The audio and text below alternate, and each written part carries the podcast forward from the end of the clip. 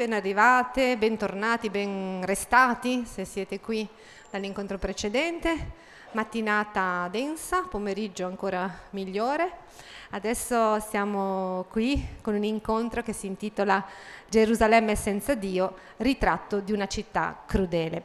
A parlare con noi di questa sua ultima opera Paola Caridi, giornalista storica, fondatrice di Lettera 22 l'autrice di questo testo, e a dialogare con lei e a parlare di questo argomento c'è Giampaolo Carbonetto che per la nostra regione, insomma, lo presento, ma giornalista del Messaggero Veneto, del blog pure, insomma, per noi, almeno per me, mi permetto l'occasione, un'istituzione, quindi sono molto onorata. Eh, leggo, non, non, dico molto della presentazione, spero che abbiate eh, il nostro catalogo che eh, riporta dei testi molto, molto, curati con le biografie e anche con delle introduzioni che, che riescono a centrare il filo deciso dalla, dalla, dal comitato scientifico di vicino lontano e credo che siano molto interessanti, ma di questa presentazione mh, prendo una città di indimenticabile bellezza, una città che lotta per i diritti nella propria città dei propri cittadini, differenti questi diritti, molto fluidi, cioè questi diritti che, che non permangono, ma il tema della cittadinanza e dell'abitazione di uno spazio, di una città di indimenticabile bellezza, credo sia importante. E poi di questa presentazione mi piace la frase, sopravvive la speranza. In questi giorni abbiamo molto parlato di narrazioni, di abitazione, di spazi fisici, di spazi mentali, di spazi sociali, ma il tema della fiducia e della speranza nel racconto e nell'abitazione dei propri spazi ha proprio attraversato molti dei nostri incontri. Credo che questa conversazione con Paola Caridi ci possa restituire questo tema della cittadinanza, dell'abitazione, del diritto e della speranza. Oggi pomeriggio Paola Caridi avrà anche un altro incontro a San Francesco, vi invito a seguirla e, e di stare con noi fino a stasera alla chiusura del festival. Grazie della vostra presenza.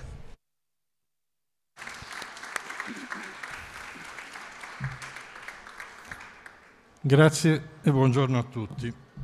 Eh, un libro scritto da un giornalista è facilmente individuabile, specialmente da un collega, perché l'abitudine ad asciugare tutto per stare dentro i tempi o gli spazi diventa talmente connaturata che togli via quasi sempre tutto il superfluo, anche scrivendo libri, e quindi la densità è, è fortissima.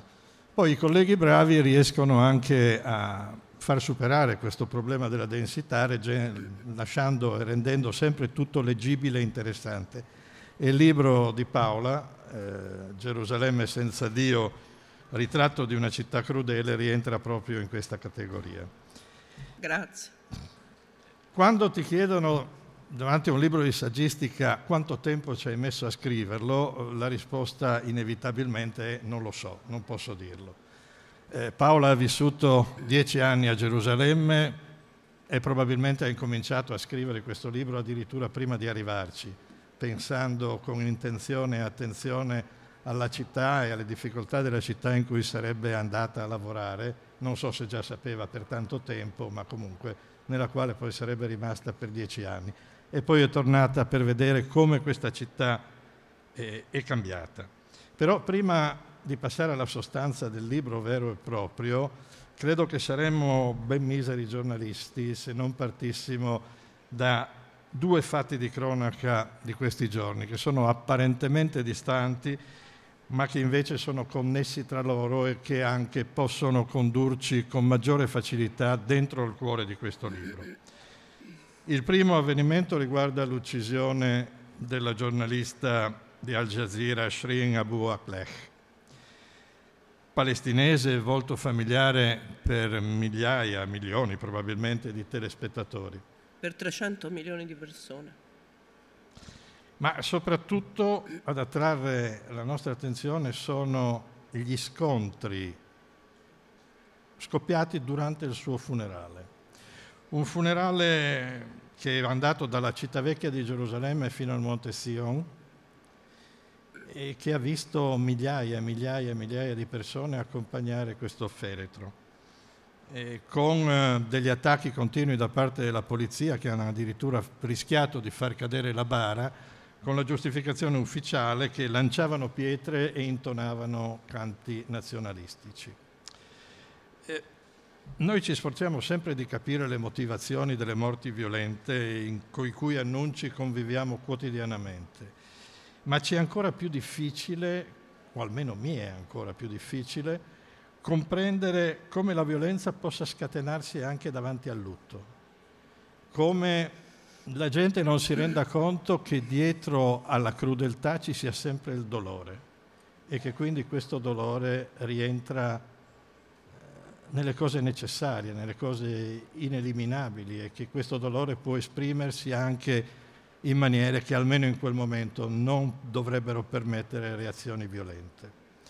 È un, comunque una, una, partecipazione che personalmente non mi aspettavo, volevo sapere cosa ne pensavi tu che lì hai vissuto tanto. Beh, io ho vissuto, intanto grazie, grazie mm, per aver accettato di, di fare questa conversazione insieme e grazie a Vicino Lontano per, per aver pensato di di parlare di Gerusalemme e non pensavamo di parlarne in questo modo, almeno all'inizio. Io l'ho vissuta, devo dire, sorprendentemente molto male. Eppure dieci anni a Gerusalemme, e poi comunque i dieci anni a Gerusalemme che si sono conclusi nel 2012 sono stati gli anni determinanti, ma poi ci sono stati i viaggi, i viaggi in Medio Oriente e Nord Africa, il ritorno dopo alcuni anni a Gerusalemme perché c'è stato una necessaria pausa da una città così densa. E quindi insomma ne ho viste, eh, ne ho viste a Gerusalemme, in Cisgiordania, a Gaza. Perché essere così colpiti dalla morte di una collega che, che era come le colleghe che, e i colleghi che incontriamo un volto familiare anche se non, se non un'amica, se non l'avevo conosciuta e non ci avevo speso insieme minuti e ore, però era, era, lì alle conferenze stampa, alle manifestazioni a Sheikh Jarrah che non sono cominciate l'anno scorso ma sono cominciate all'incirca una quindicina di anni fa in Cisgiordania. La, era una delle presenze costanti, eppure di colleghi giornalisti uccisi, quanti ne abbiamo conosciuti? Ahimè, quando dico colleghi giornalisti parlo anche di fotografi, anzi senza nemmeno anche, parlo di giornalisti, fotografi, fotoreporter, eh, cameraman, fixer, tutto quel mondo che consente a voi di vedere un servizio in televisione o di poter leggere un articolo su un uh, giornale o su una riviste, ne abbiamo visti tanti. Ora, il problema per me è che questa morte è l'ennesima, ma questa morte più delle altre è eh, l'uccisione di una presenza non tanto nella mia vita di giornalista a Gerusalemme, ma in ogni casa dei palestinesi e degli arabi che eh, si sono abbeverati ai servizi di Shirin Abu Akleh per 25 anni.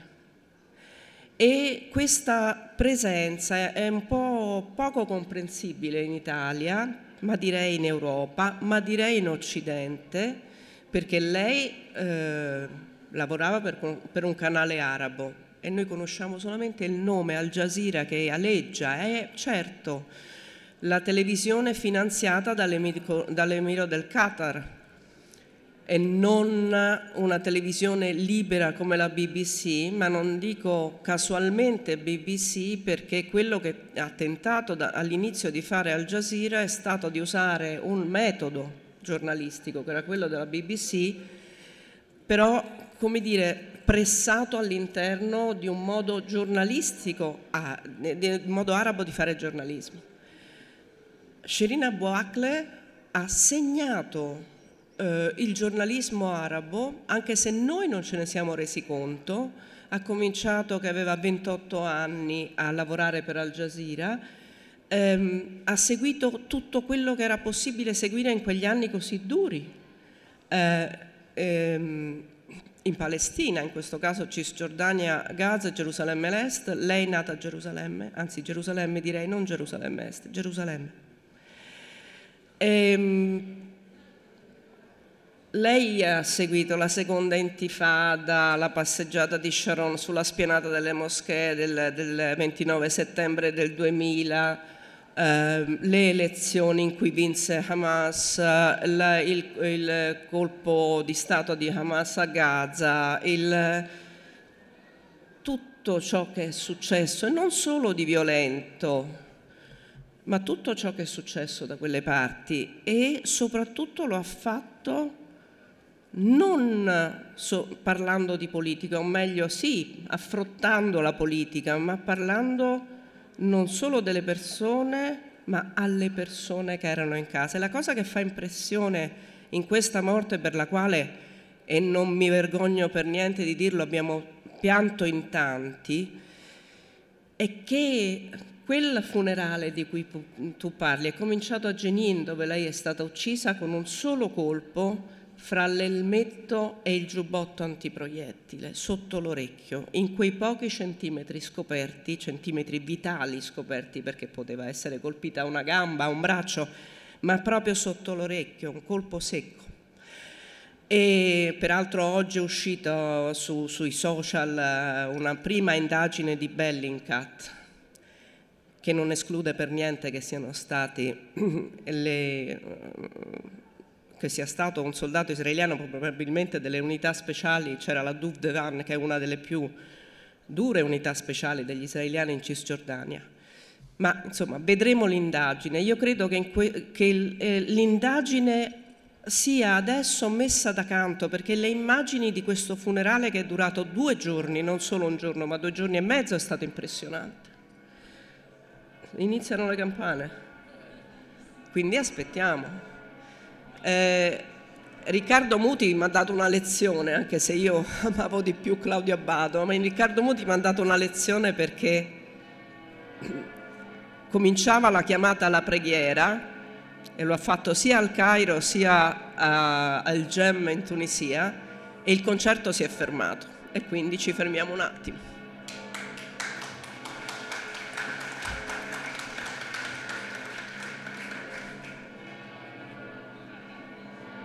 Anche perché è un bellissimo concerto.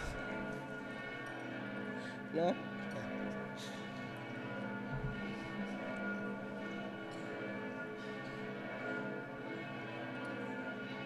Quali campane sono queste? Quelle del Duomo.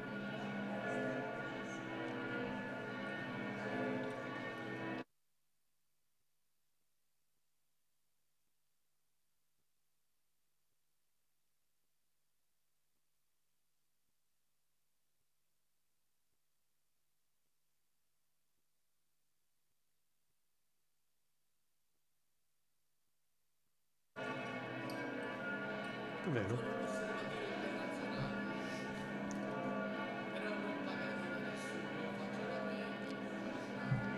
Completamente free, quindi. Cosa? Completamente free. Free.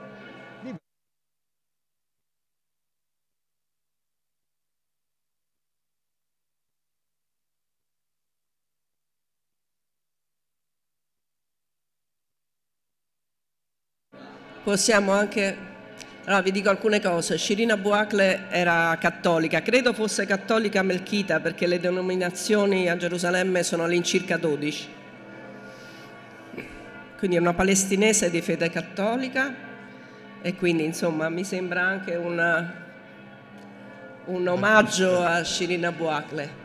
Eh, il funerale è cominciato a Jenin dove lei è stata uccisa eh, l'ambulanza è partita da Genine e è andata in direzione Gerusalemme. Do questi riferimenti geografici perché credo che una delle mancanze nella narrazione che noi giornalisti facciamo è eh, quella di collocare anche geograficamente i luoghi.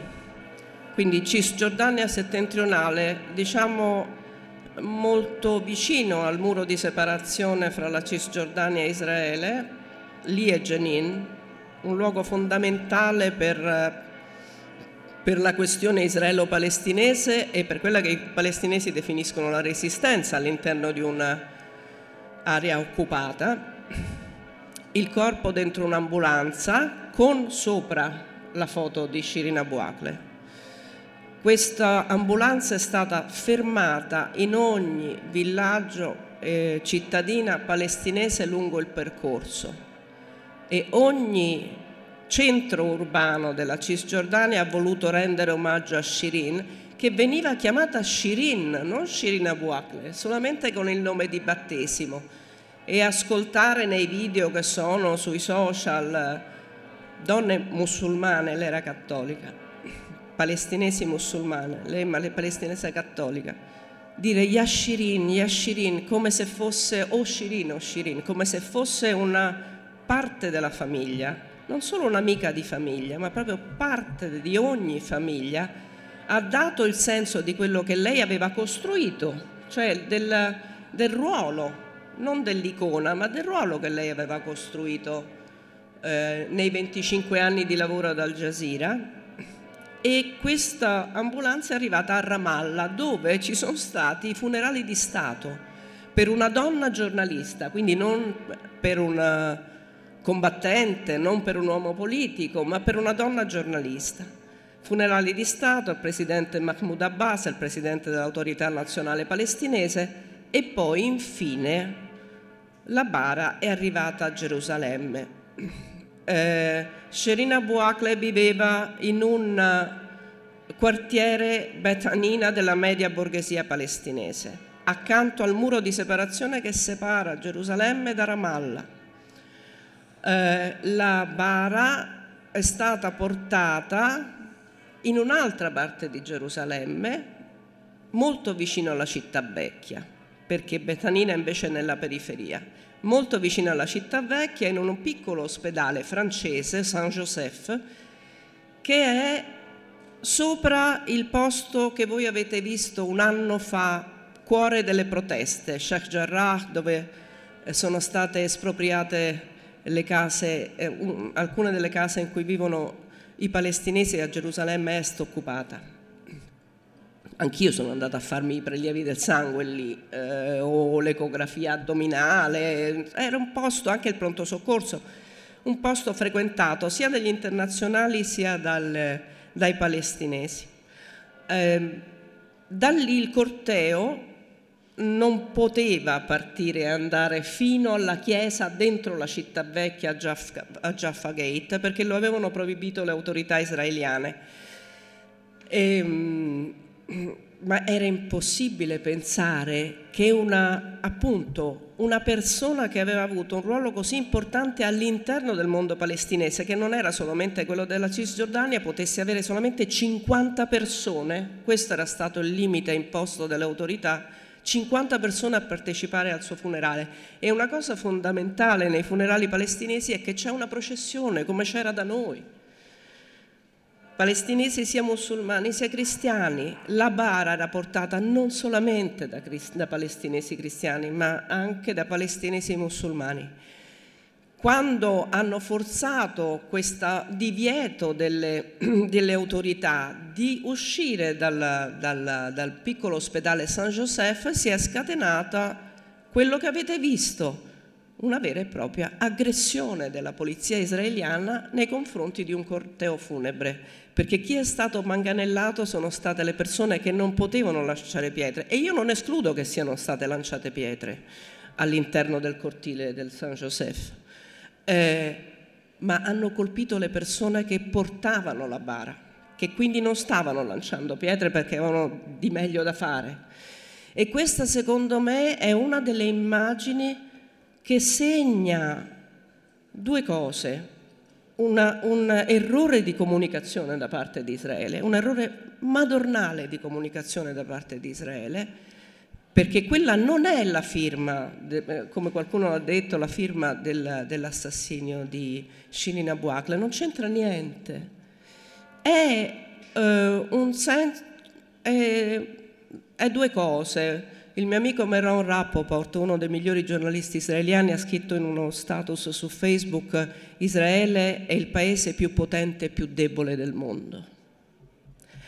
E in effetti in questa dicotomia c'è tutto, in queste due parole c'è tutto. Il più potente, cioè l'arroganza di chi controlla una situazione, di chi controlla un luogo, e il più debole perché non riesce a reagire al fatto che ci sia un funerale che esprime la presenza palestinese a Gerusalemme.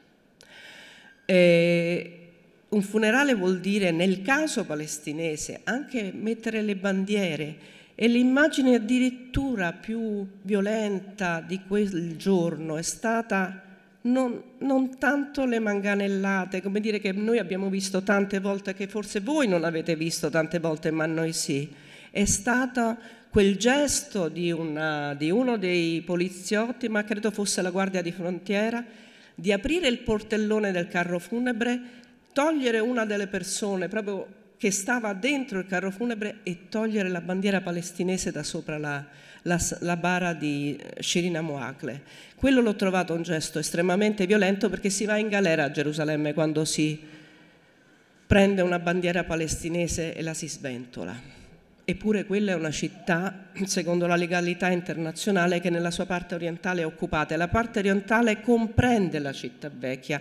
La città vecchia è a oriente della linea verde Dopodiché questo corpo è arrivato in macchina, il corpo di Shirin Abu Akla è arrivato in macchina alla città vecchia, a Jaffa Gate, che nella grammatica geografica di Gerusalemme è già israeliana, nonostante sia est, perché vicino c'è il centro commerciale del Mamilla, perché Jaffa Gate è unito a questo centro commerciale frequentato da, dagli israeliani ehm, da un ponticello eh, perché quella è una zona in cui i palestinesi non vanno, vanno alla porta di Damasco.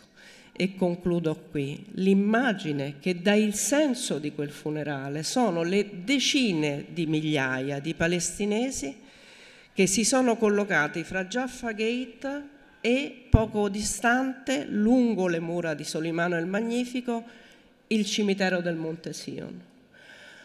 Quella non era virgolette zona loro nella, appunto in questa grammatica e invece l'hanno riempita e hanno mostrato alcune bandiere palestinesi. Marwan Bishara su Al Jazeera ha detto in quel momento è stato mostrato che Gerusalemme è araba o che Gerusalemme è anche araba.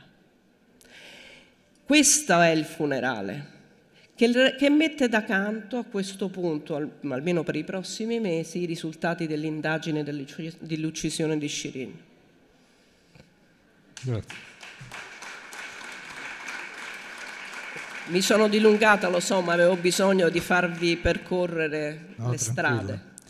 Il secondo fatto di cronaca, assolutamente non cruento, anzi festoso, è avvenuto ieri sera a poche centinaia di metri di qua, da qua ed è stata la premiazione di Apeirogon e di McCann. Molto simbolico anche perché è ambientato proprio a Gerusalemme, perché parla di due realtà che pur lacerate si riavvicinano, che trovano il modo di parlare tra loro. E molto simbolico è anche il nome del libro, perché Apeirogon è un, un poligono indefinito Apeiron è indefinito, gonia è angolo e quindi è un poligono con un numero di angoli indefiniti.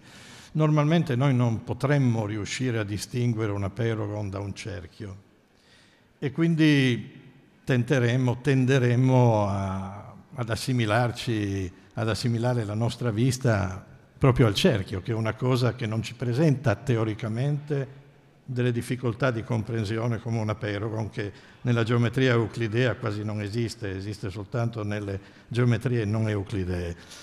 Però il cerchio è scivoloso terribilmente, alla base del cerchio c'è un numero irrazionale, quel pi greco che non potrà mai essere definito esattamente perché continuerà a dare decimali.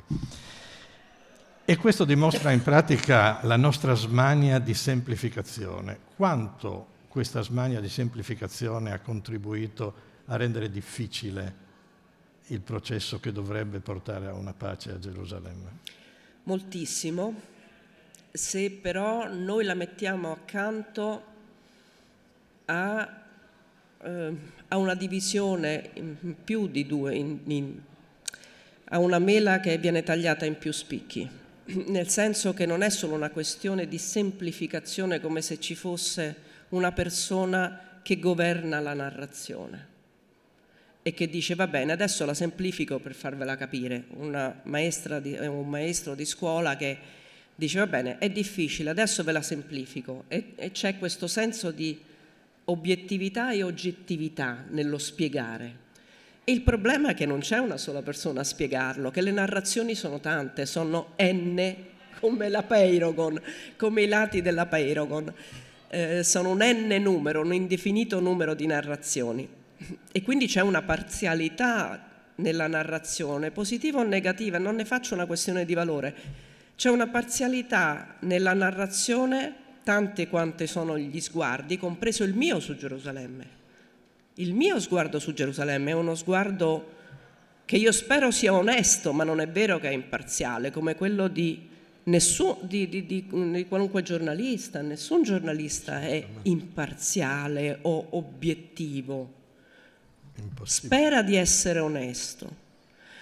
E quindi la semplificazione è la semplificazione, quando non è quella di, di, molti giornalisti, è la semplificazione della narrazione. La narrazione, cioè il modo di raccontare non solo un evento, ma un processo, un percorso, una storia, è, spesso va a finire nella propaganda. E quindi c'è una doppia semplificazione, la semplificazione di chi dice vabbè devo raccontare in 20 righe, 50 righe, eh, tre pagine quello che è successo a Gaza mm, nel maggio esattamente un anno fa, perché credo che oggi siano cominciati il lancio di missili, il lancio di razzi da Gaza prima, ma il bombardamento di Gaza credo oggi o ieri quindi c'è, come dire, devo sbrigarmi, devo far capire che cosa è successo, devo fare la cronaca, ma poi c'è un'altra semplificazione che invece non ha anche questo afflato di raccontare, ma di imporre una lettura. E questa imposizione della lettura ha, ha reso ancora più lento ci sembra impossibile questo processo, di certo la soluzione dei due stati è morta, è morta nei fatti, ma soprattutto questa semplificazione ha coperto i fatti. Li ha coperti perché li ha silenziati oppure li ha raccontati in maniera diversa e i fatti, ahimè, in questi anni sono stati la costruzione delle, delle colonie israeliane in Cisgiordania, sono state la, il muro di separazione alto 9 metri, eh, non da tutte le parti del muro di separazione c'è un muro, magari c'è una, una terra non di nessuno, ma insomma una, una, una recinzione che, che divide. Eh, mentre è stato veramente sovrapposto quello che di male hanno fatto i palestinesi dagli attentati terroristici, cioè la scia degli attentati terroristici contro i civili nelle città israeliane che sta continuando in maniera diversa in queste settimane, forse con dei lupi solitari, io non sono del tutto convinta che siano dei lupi solitari, ma sono all'interno di, di un contesto, però come dire, quello sì è stato per fortuna sovraesposto, cioè la violenza contro i civili israeliani, dentro le città israeliane quello che secondo me è stato sottoesposto è la violenza contro i palestinesi. E non se ne esce se non c'è una narrazione completa, se non c'è la Peirogon. Il libro di Colin McCann è meraviglioso, io lo consiglio caldamente, lo dico avendo cominciato a leggerlo piena di pregiudizi nei confronti di quel libro perché io c'ero stata dieci anni a Gerusalemme e Colin McCann poche settimane. Come ha osato scrivere su Gerusalemme dopo poche settimane lì? Caspita, io ci ho messo almeno nove anni per pensare di scrivere un libro.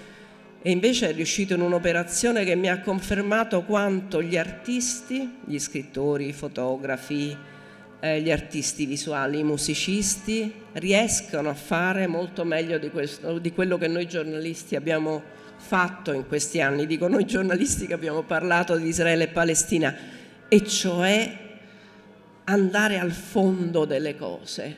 I parent circle, tutti noi li abbiamo conosciuti, eh, sono un gruppo di persone che hanno perso un loro caro, una loro cara, figli, padri, madri nella violenza, attentati terroristici come nel caso di Rami El Hanan, in cui è morta sua figlia Smadar di 14 anni, eh, e un colpo secco di un cecchino a una ragazzina di 10 anni che era appena andata a comprare delle caramelle alla, alla periferia di Gerusalemme ehm, per Bassam al-Armin palestinese, per sette anni in un carcere israeliano.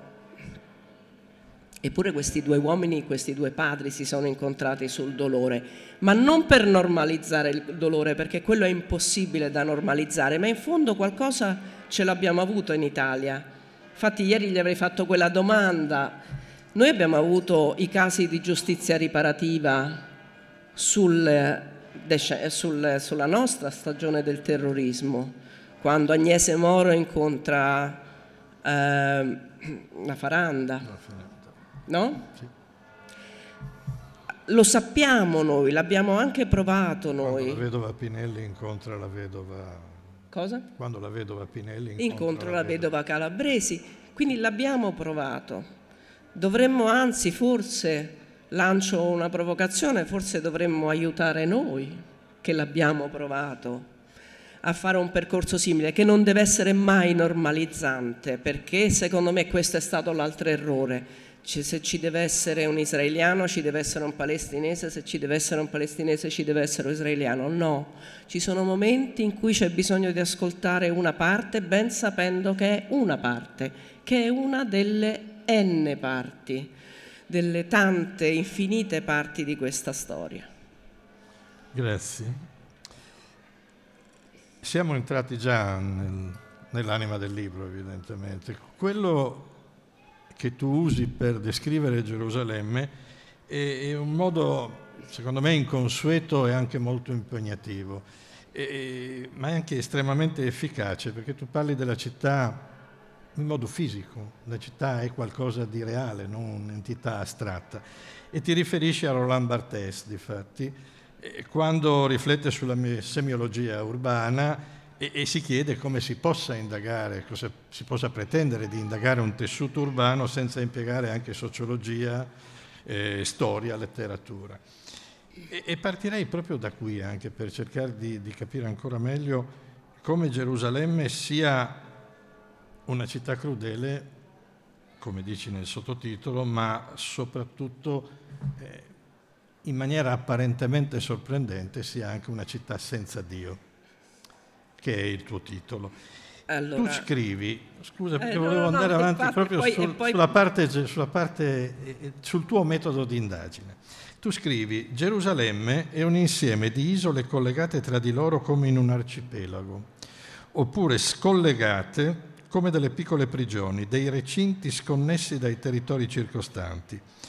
Ed è un'affermazione che mi sembra vada strettamente collegata a un'altra tua considerazione, che dopo aver ricordato che nel 1991 il filosofo Avishai Margalit eh, diceva che Gerusalemme ha avuto sempre più storia che geografia, afferma, affermi tu che negli ultimi anni la proporzione si è invertita Gerusalemme ha più che geografia che storia, nel senso che oltre a essersi ingrandita a dismisura, Gerusalemme è diventata simbolo della politica della gestione dello spazio, per affermarne il possesso.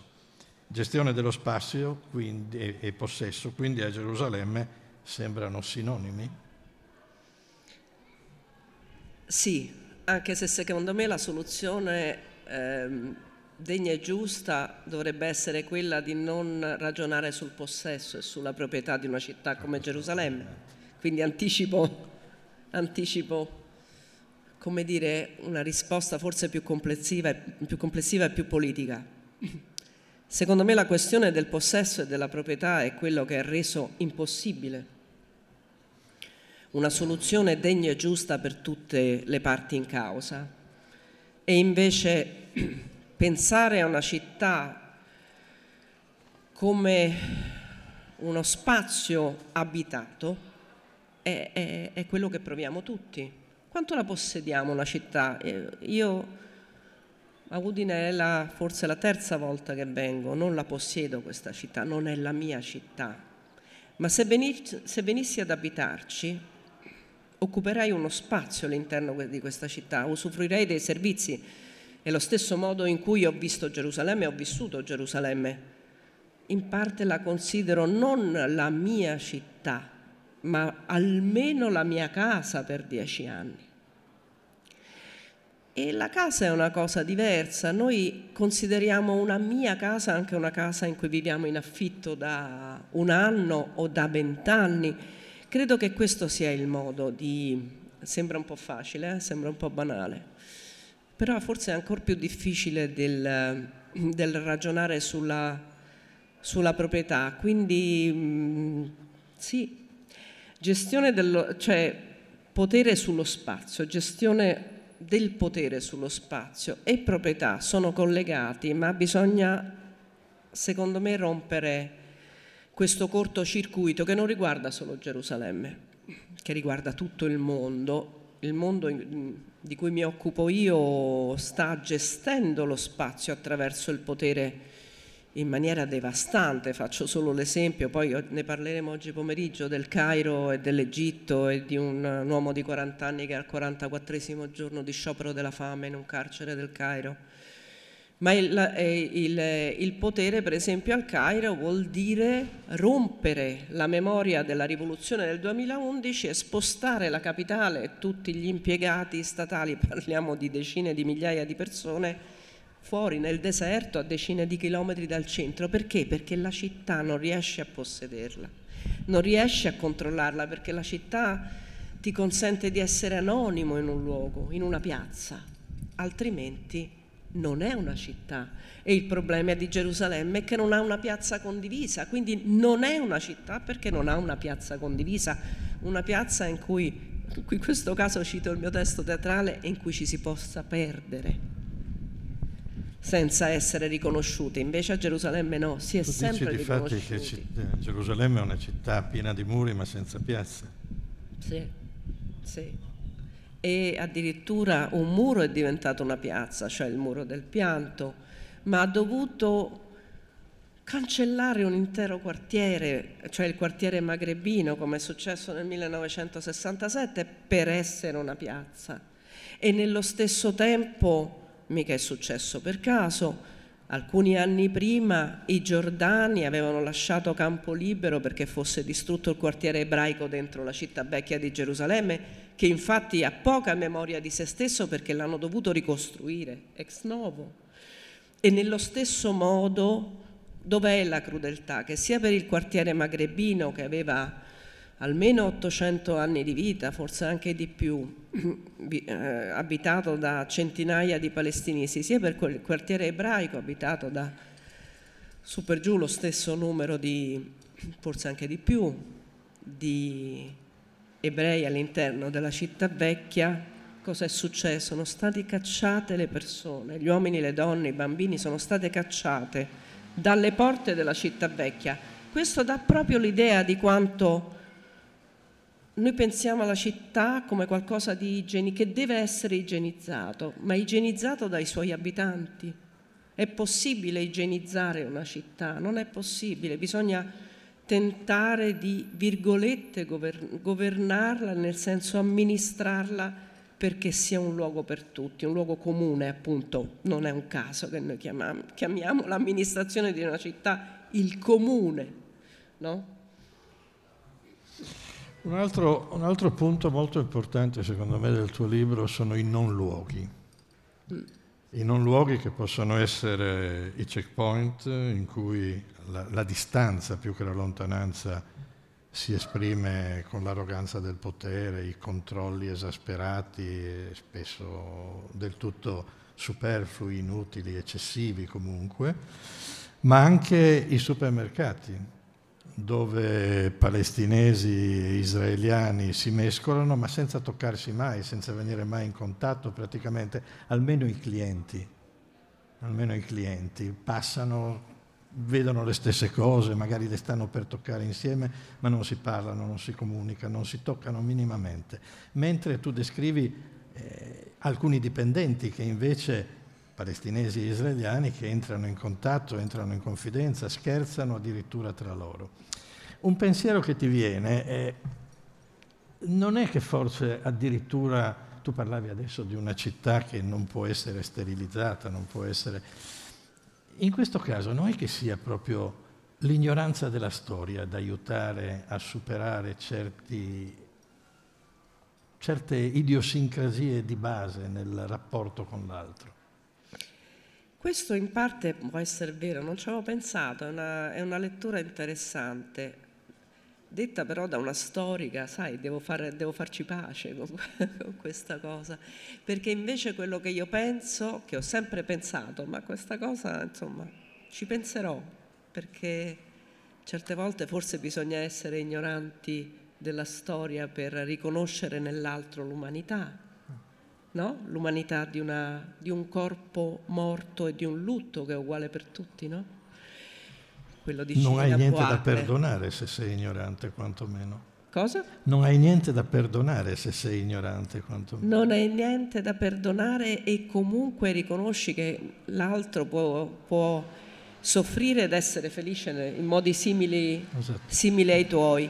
Quello che ho sempre pensato invece da da vecchia storica e storica delle relazioni internazionali che bisogna conoscere tutte le storie, che quindi bisogna mettersi in ascolto delle storie degli altri non per fare un manuale comune della questione israelo-palestinese al quale non credo, ma è per questo, ma è anche per, so, per la storia libanese, nessuno ha mai provato a scrivere una storia del Libano all'interno del Libano, voglio dire, da parte di storici libanesi perché è difficile scrivere un manuale di storia in un posto dove i lutti sono stati tanti e quindi bisogna elencare una serie di lutti che gli altri non riconoscono come lutti. Nel caso della questione israelo-palestinese c'è un libro meraviglioso che è La storia dell'altro, scritto da un israeliano e da un palestinese, uno psicologo e un pedagogista, che non hanno scritto un libro comune, hanno scritto due libri in uno stesso libretto che ancora si può trovare edito dalla città di Forlì, che è anche una rivista, e c'è la storia israeliana, la storia palestinese e le righe vuote nel centro e ognuno ci può aggiungere quello, quello che, che vuole, che ne so, pezzi di storia orale della propria famiglia, come è successo, ho fatto lezione degli studentesse degli studenti dell'Università di Betlemme a febbraio raccontavo con un disagio pazzesco come la, la, colonialista che arriva a parlare della loro storia, ma loro, a loro era impedito di andare a Gerusalemme. Ho raccontato del quartiere magrebino e molti di loro non ne conoscevano l'esistenza, quindi all'interno dello stesso mondo non si conoscono pezzi di storia, quindi quella piazza davanti al muro del pianto è come se fosse stata sempre lì, che non, che non sia stata costruita, virgolette, costruita nel 1967 al posto di un'altra cosa, cancellando un'altra cosa. E, e, questo ha, rimesso, ha rimescolato tutte le carte, questa ignoranza e poi la scoperta di un pezzo di, della loro storia che solamente una persona su 30 conosceva perché la madre, era, o meglio la nonna era stata una di quella comunità che era stata cacciata dalle case, ha rimescolato tutto quanto, si sono dovuti andare a cercare la storia, quindi è anche un'arma a doppio taglio l'ignoranza, perché è vero che ti fa vedere l'altro come uguale a te, perché è uguale a te, ma nello stesso tempo se poi tu scopri che quella persona di fronte a te ha, commesso un reato o non è la persona che pensavi. Secondo me l'odio diventa ancora più profondo. Forse è il caso di conoscere prima tutte le parti della storia per arrivare, se si vuole, a quella giustizia reparativa che nasce solo dall'ascoltare la storia dell'altro, come appunto ci hanno insegnato le vittime e i carnefici del, del no, della nostra stagione del terrorismo. Se ascolti l'altro non ci devi far pace, non lo devi perdonare, non lo devi comprendere, ma hai un quadro completo di quello che è successo, come succede anche nei processi. Gerusalemme senza Dio, torniamo un momento al titolo. Mm, sono assolutamente d'accordo che questa Gerusalemme, che in certi momenti sembra un Vaticano delle tre religioni, che tu giustamente citi invece come una specie di Disneyland delle tre religioni, rischia di essere senza Dio, ma proprio in sostanza, non soltanto in apparenza. Ma non è che questa questo allontanamento del creatore, per chi ci crede, dipenda anche o forse soprattutto dalla manomissione delle parole che noi abbiamo usato troppo spesso. Gerusalemme è la città tre volte santa. Per me può essere la città tre volte sacra, ma mai tre volte santa. La differenza tra sacro e santo è, è profonda, anche se noi spesso le usiamo indifferentemente. Eh, sacro, lo, lo, in latino sacere è separato, io ci arrivo più facilmente con maggiore soddisfazione pensando al, partendo dal contrario, da profano, cioè davanti, pro, fanein, quello che appare. Quindi è fuori, è quello che non vede quello che appare. E lì soltanto può venire il santo che ha la, la, il credere. Quello che è dentro e che dice di vedere è colui che di solito turlupina quello che sta fuori e che si lascia abbindolare.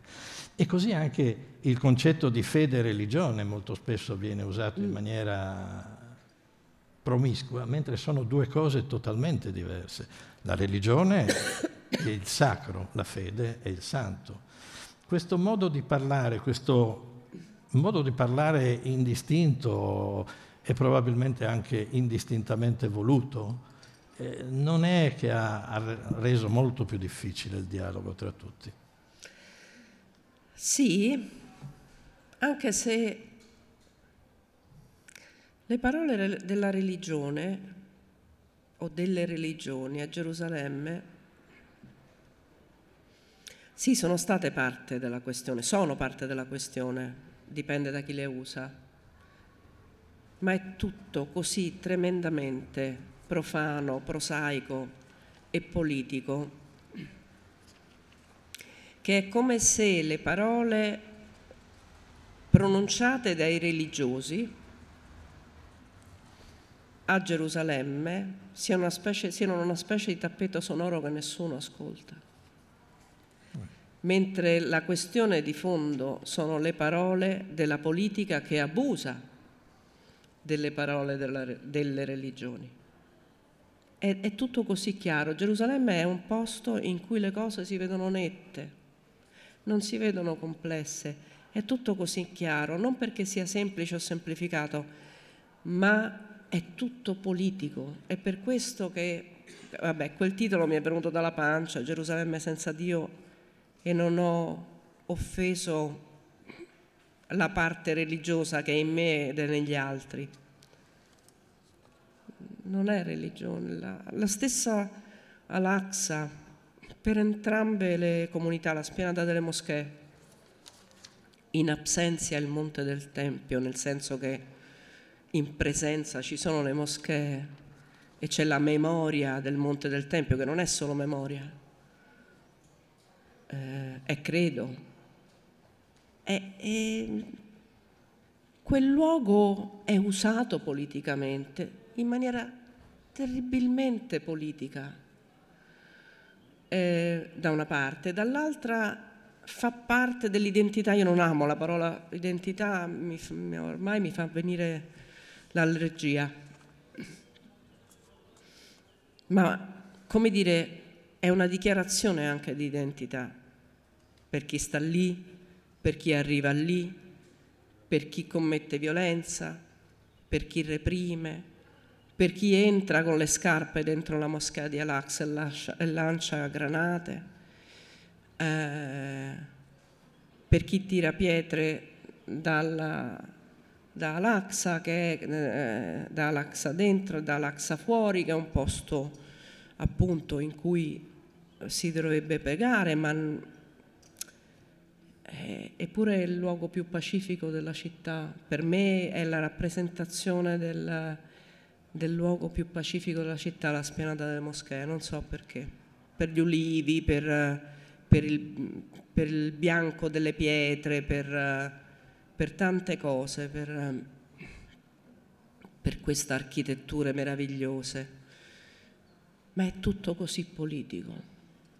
Non, io non riesco a parlare di religione a Gerusalemme, cito mio marito Filippo Landi perché quella frase, gliel'ho detta prima Giampaolo, rimane stagliata come una delle sue frasi apodittiche migliori, bisogna avere una fede profonda per mantenerla a Gerusalemme. È vero, è vero, bisogna averla veramente profonda, che sia cristiana, musulmana, ebraica, per tenerla a Gerusalemme, perché è talmente messa in discussione in ogni momento e soprattutto in ogni dettaglio, che sono, che, che sono i dettagli che non vedete, che veramente ci devi riflettere tanto e non sono una antireligiosa, non sono una laicista alla francese. Eh, la carica spirituale di Gerusalemme secondo me non è una carica mistica, è una, è una carica senza retorica, è una carica molto scarna, molto come la pietra di Gerusalemme, è bianca, è dura, eh, non fa sconti. Quindi riconosco la carica, riconosco, la so, la carica spirituale di Gerusalemme, ma quello che vediamo non è carica spirituale, quello che vediamo è solo ed esclusivamente abuso politico di una città. Ci sono due episodi che tu narri l'arresto delle ramazze e la scuola delle gomme. Che la, scusa, scuola di gomme. La scuola di gomme è la prima. E l'arresto delle ramazze. Ah sì.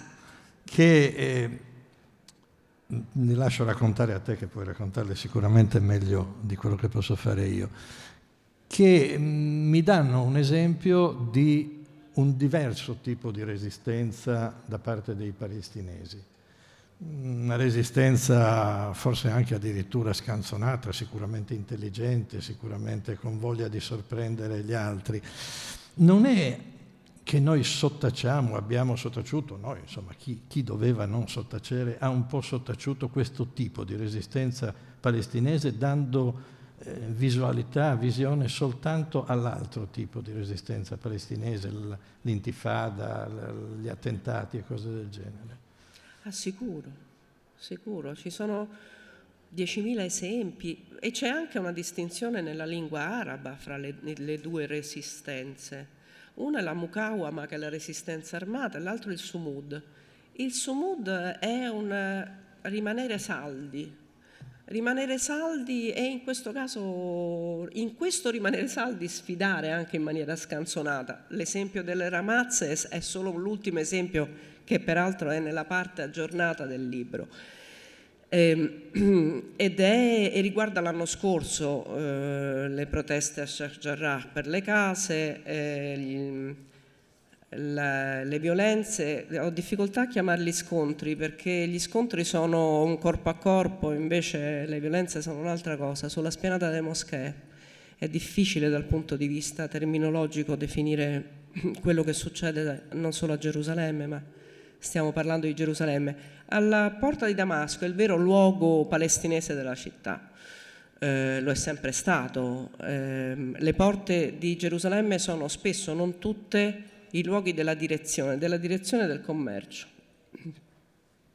La porta di Damasco, che in arabo però è la porta della colonna, Babel Hammud, una colonna romana dell'imperatore che era stata costruita proprio all'ingresso della porta di Damasco per chi per chi l'ha visitata, e la porta di Damasco è il mercato.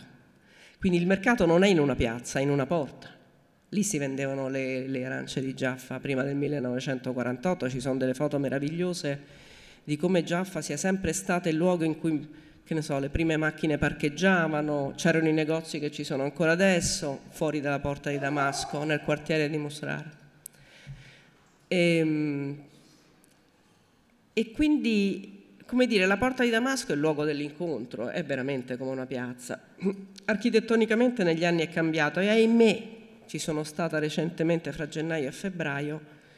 Quello che è successo negli ultimi anni è stata una militarizzazione della porta di Damasco. Eh, le autorità israeliane hanno costruito tre luoghi che sono due eh, specie di garitte larghe però di cemento armato e eh, vicino accanto alla porta più bella di Gerusalemme, della Gerusalemme antica, una garritta di metallo. Ora, dal punto di vista architettonico, se costruissimo una cosa del genere in questa piazza, ci sarebbero le alzate di scuti, ma tralasciamo la parte come dire, urbanistico-architettonica, è una militarizzazione del luogo più palestinese della città e anche in questo caso una gestione del, dello spazio attraverso il controllo.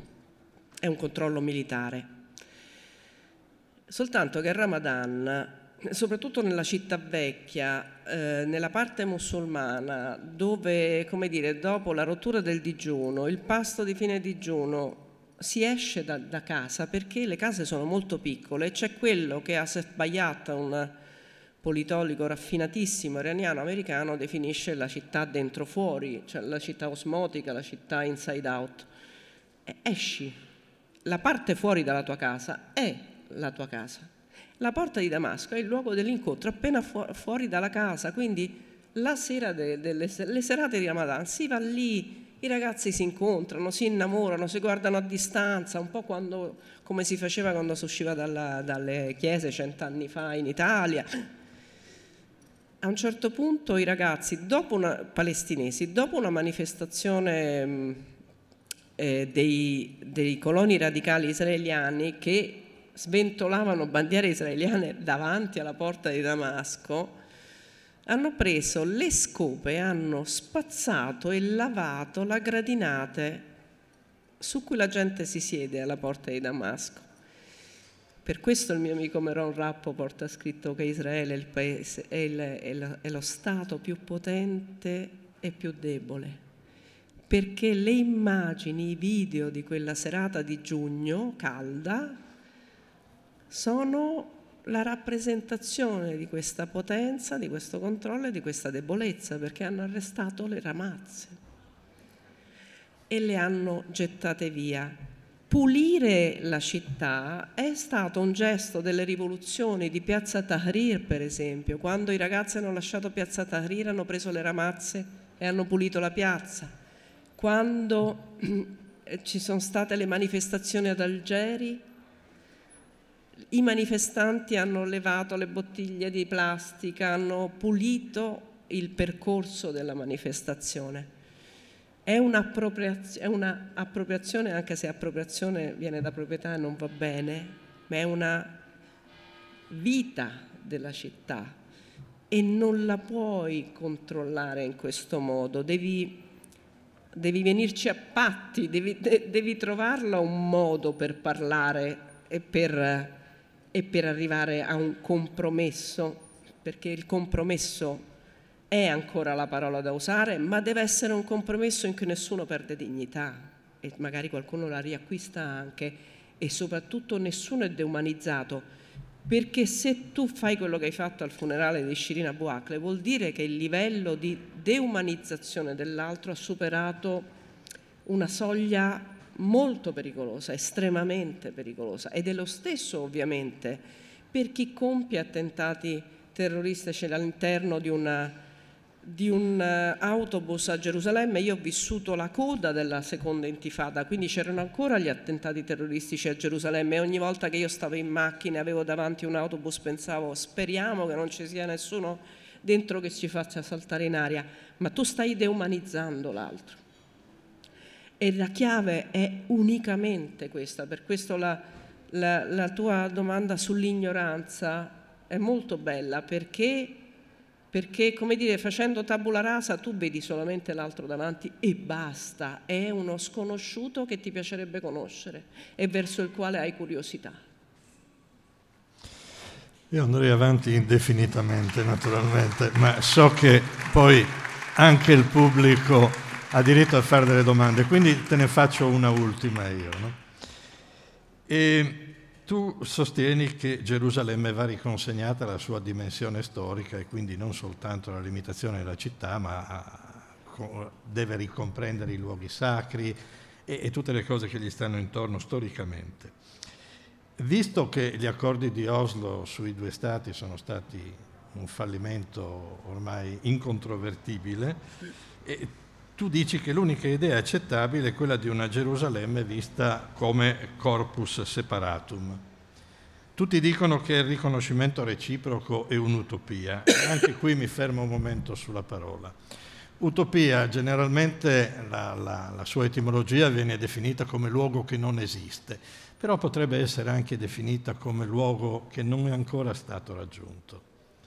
Ti pare possibile, visto che la storia ha insegnato, molte, ha insegnato che moltissime di quelle che erano utopie oggi sono realtà, ti pare possibile che si arrivi Beh, vediamo l'Unione Europea, sarebbe stato possibile pensarla nel 1939, nel 1940? Assolutamente. Certe volte bisognerebbe tornare indietro e pensare a quello che è stato impossibile e poi è stato realizzato. Credo che il mio amico Meron Rappoport fischieranno le orecchie, ma giustamente perché nel 2012 lui, sull'onda delle rivoluzioni arabe, ma anche di quello che è successo a Tel Aviv, a Biale Rothschild, che fu occupato dalle, dai, dai, manifestanti, scrisse un, di getto una visione di pace, non un piano, una visione di pace, eh, che chiamò utopia ed è quello eh, che, che, io riporto nell'ultimo capitolo, perché credo ancora che sia l'uovo di Colombo. Il problema è se l'uovo di Colombo lo vuoi vedere ci vuoi ragionare o se non ci sono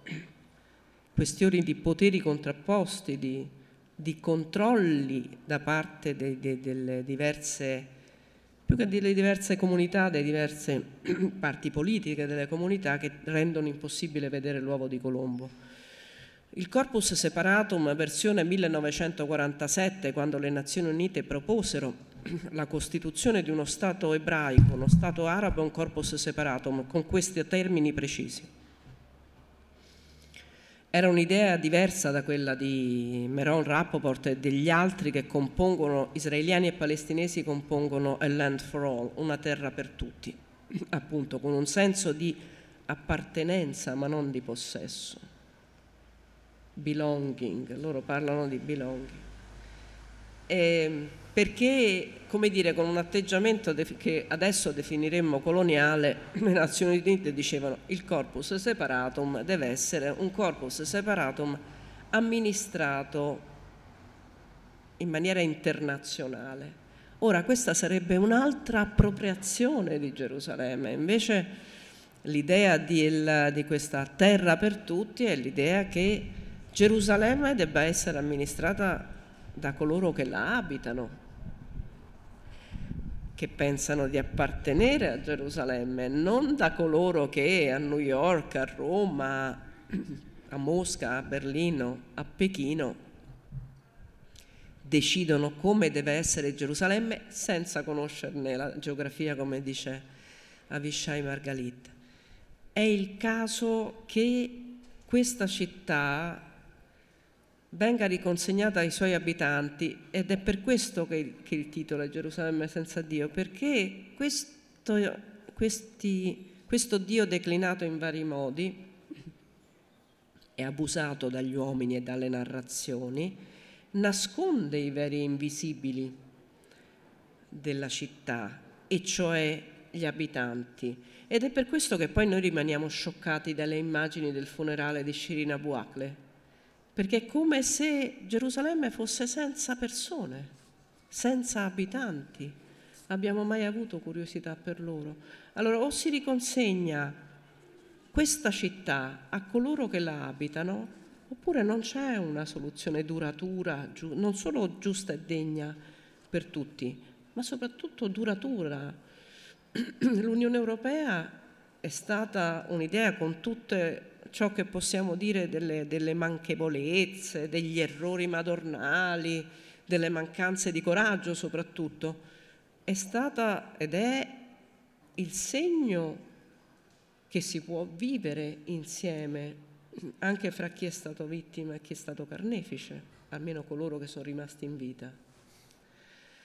E questo è il, secondo me l'elemento fondamentale, che quella città non può essere appropriata da qualcuno, come dire, presa da qualcuno, deve essere un cerchio, appunto, un aerogon che contiene tutti.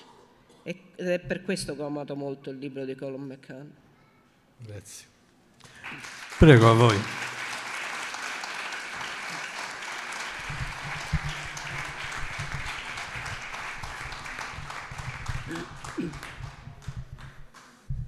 Se qualcuno ha delle domande, io mi avvicino col microfono. Se no continuo. Se no continuiamo o andiamo a conclusione come preferite. Ah, laggiù, ce la posso fare.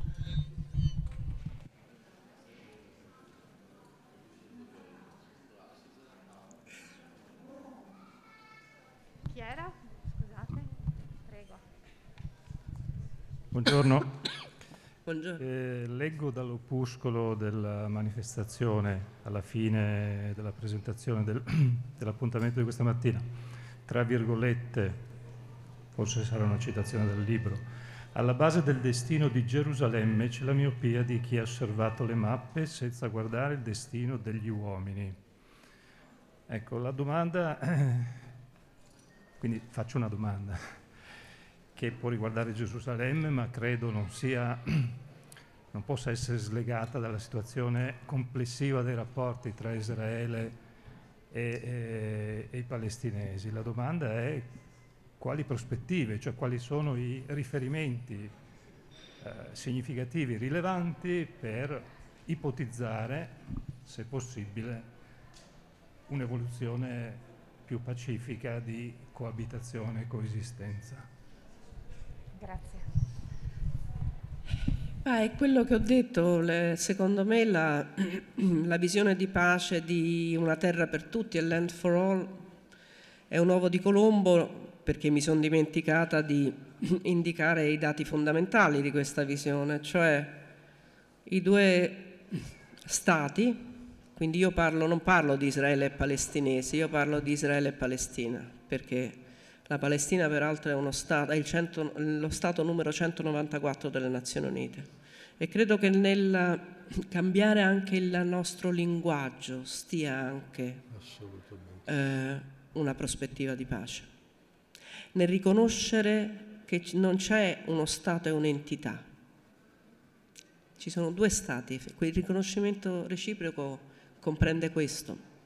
Quindi Israele e Palestina, linea del 67, che non è la linea del 67, noi diciamo che è la linea del 67, ma è la linea del 48, anzi dell'armistizio del febbraio del 1949, rotta eh, il 5 giugno del 1967 con la guerra dei sei giorni. E la conquista da parte di Israele delle alture del Golan, Cisgiordania, Gerusalemme Est, Gaza. Quindi linea del 67, ehm, il diritto al ritorno.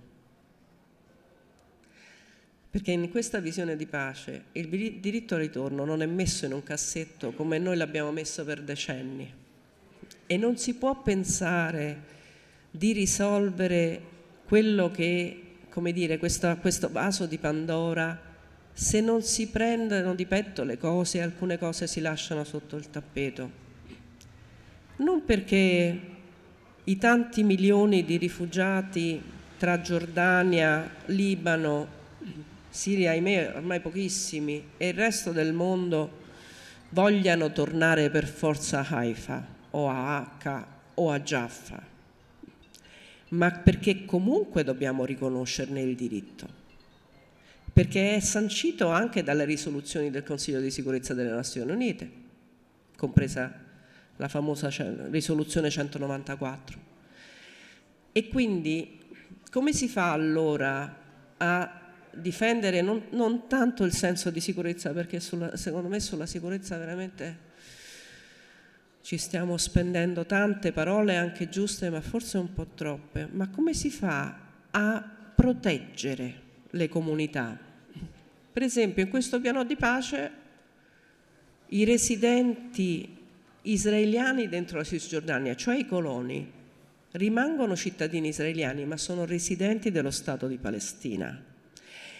E il numero X di rifugiati che, a cui viene non concesso ma a cui viene aperto il ritorno ad Haifa, H, eccetera, non sono cittadini israeliani, sono residenti palestinesi nei confini israeliani e quindi non rompono la bilancia demografica che è uno dei vulnus di Israele eh, e che dunque va protetto perché si riesca a parlare fra le parti, perché se una, c'è una parte che ha paura devi capire perché ha paura. Allora questo vorrebbe dire difendere i diritti di tutti, perché anche io, se sono residente in un comune, ma non sono nata in quel comune, sono protetta, posso usare eh, i servizi sanitari, pago le multe e rispetto le regole di ognuno dei due stati. Allora questo ha senso. È l'uovo di Colombo e Gerusalemme è il corpus separatum amministrato dalle due comunità di abitanti. È un'utopia?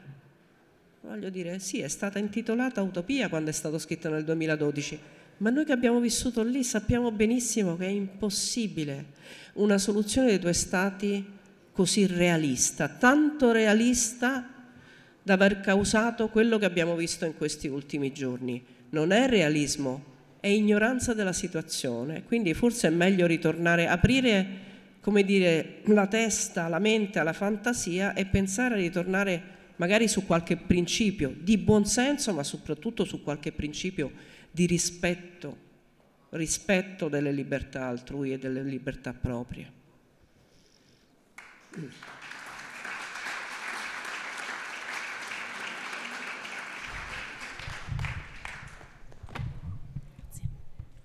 Buongiorno. E, ehm, nella lettura scenica che abbiamo ascoltato ieri rispetto al libro vincitore, il padre israeliano dice ad un certo punto eh, noi israeliani non abbiamo contezza di cosa significhi vivere da occupati. E, um, mi sono chiesta, ma tutti gli israeliani sono obbligati a fare servizio militare e quindi in qualche modo entrano in contatto con questa realtà? Secondo la sua esperienza, quanto, quanto inconsapevoli sono gli israeliani di cosa significhi vivere da occupati? Allora, ne sono consapevoli i ragazzi, sono ragazzi di vent'anni eh? e noi abbiamo figli di vent'anni, vero? E quindi sono ragazzi di vent'anni che vanno, che vanno a Hebron, cioè a Khalil per, per, i palestinesi, che vanno a Nablus, che vanno a, eh, a Jenin non tanto, perché Jenin è veramente una roccaforte, quindi è difficile entrarci da ventenni, anche se si fa parte delle unità speciali, perché alcuni dei ventenni vanno nelle unità speciali dentro il territorio palestinese occupato, che io metto al singolare perché dà il senso della unità del territorio palestinese occupato e così la chiamano le Nazioni Unite, non territori palestinesi occupati. E ne sono consapevoli, reagiscono in maniera diversa. Eh, c'è una consapevolezza che arriva a mettere in discussione le proprie i propri pensieri, le proprie interpretazioni, ciò a cui si è stati educati e istruiti. E molti di questi, per esempio, hanno costituito Breaking the Silence, Combatants for Peace. Eh, quindi c'è gente che, avendo fatto il servizio militare, ha poi costituito gruppi pacifisti estremamente importanti e coraggiosi. Eh, Breaking the Silence un, è nata da un gruppo di soldati di leva che erano a Hebron, slash Khalil, Hebron per gli israeliani, Khalil per i palestinesi, eh, che avevano riflettuto sulle umiliazioni che avevano compiuto nei confronti dei palestinesi. E c'è stato un problema serio, anche sono state vietate eh, le, loro, eh, le, loro, lezioni nelle scuole israeliane, sono state vietate le loro mostre le, fu, fece scalpore appena arrivai a Gerusalemme nel 2003-2004 questa mostra con le immagini delle chiavi delle macchine che avevano sequestrato. Quindi loro se ne accorgono. Il problema è che non tutti vanno a fare il servizio militare nel territorio palestinese occupato, molti cercano di stare negli uffici, una piccola minoranza si rifiuta di fare il servizio militare, una piccola minoranza fa il servizio civile. E quindi l'incontro con, con l'altro eh, è veramente un incontro episodico e che secondo me però non riguarda solamente ciò che succede in Cisgiordania, men che mai a Gaza dove appunto non, si, non, non entrano e semmai viene bombardato dall'alto perché quando ci sono state le invasioni di terra sono state, insomma hanno avuto, anche gli israeliani hanno avuto pesanti perdite, quindi non ci si va a Gaza perché ci sono due milioni di, di palestinesi concentrati in 400 km quadrati, però è quello che succede nelle città israeliane, perché il 20% dei cittadini israeliani è palestinese, è palestinese con cittadinanza israeliana, quindi l'altro lo incontri e non è un altro igienizzato, appunto, come invece abbiamo creduto in questi decenni, che invece l'anno fa è andato di corsa a Gerusalemme perché i frammenti del, del, della popolazione palestinese si sono riuniti in un modo, in modo strano e allora in quel caso il problema per esempio è la subalternità, cioè la persona che incontri, che rapporto ha con te? E tu sei sempre quello che controlla, sei quello che ha più diritti di lui anche di lei, se, anche se siete cittadini entrambi. E poi chi, chi incontri a Gerusalemme se, come, se per servizio militare chiedi i documenti ai ragazzi palestinesi, alle ragazze palestinesi, ai ragazzi palestinesi, agli uomini, agli anziani palestinesi, come ho visto nel, nel, corso dei dieci anni, o ai bambini palestinesi, come ho visto nel corso dei dieci anni.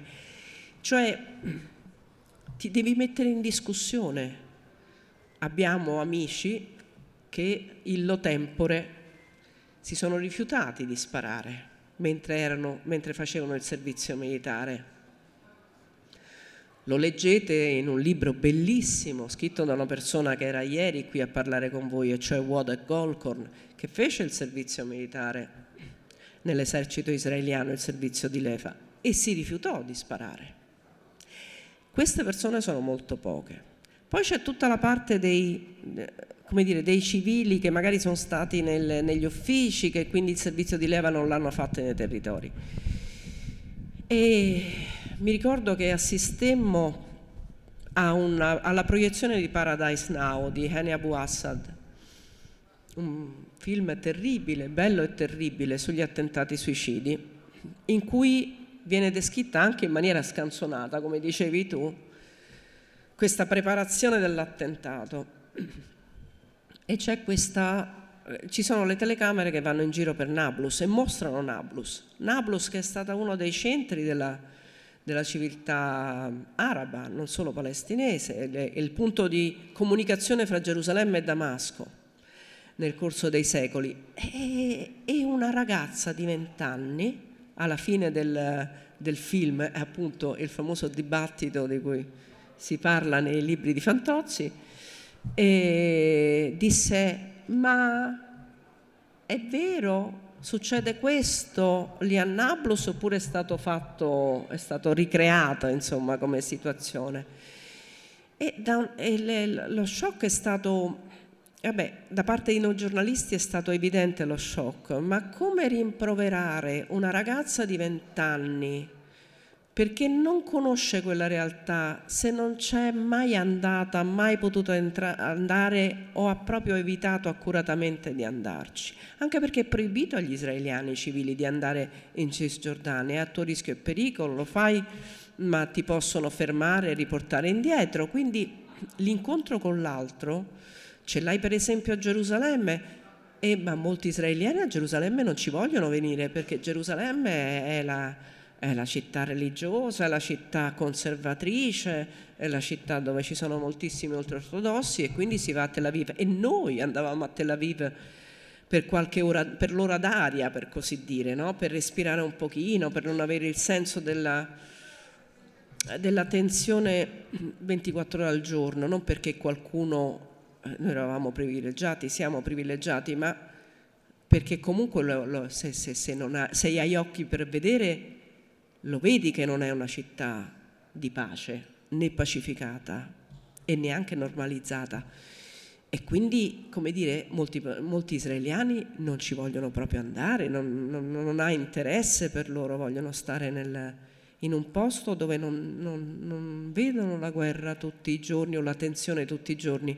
Una delle mie studentesse palestinesi che sono venute a Palermo, all'Università di Palermo, per l'Erasmus Mundus, eh, quando le ho, gli ho chiesto di parlare di Shirin Abu Akleh, ed era, avevano una tristezza profondissima, una di loro mi ha detto ci siamo stufate di essere tristi,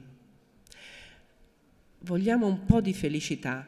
Ora questa cosa, forse dovremmo ragionare se trovare la chiave della felicità, nel senso che quando tu riconosci nell'altro il diritto alla felicità, non solo il diritto a vivere, ma il diritto a vivere felici, forse qualche, qualche piazza comune la trovi, insomma una panchina, a me piacerebbe una panchina, una panchina comune.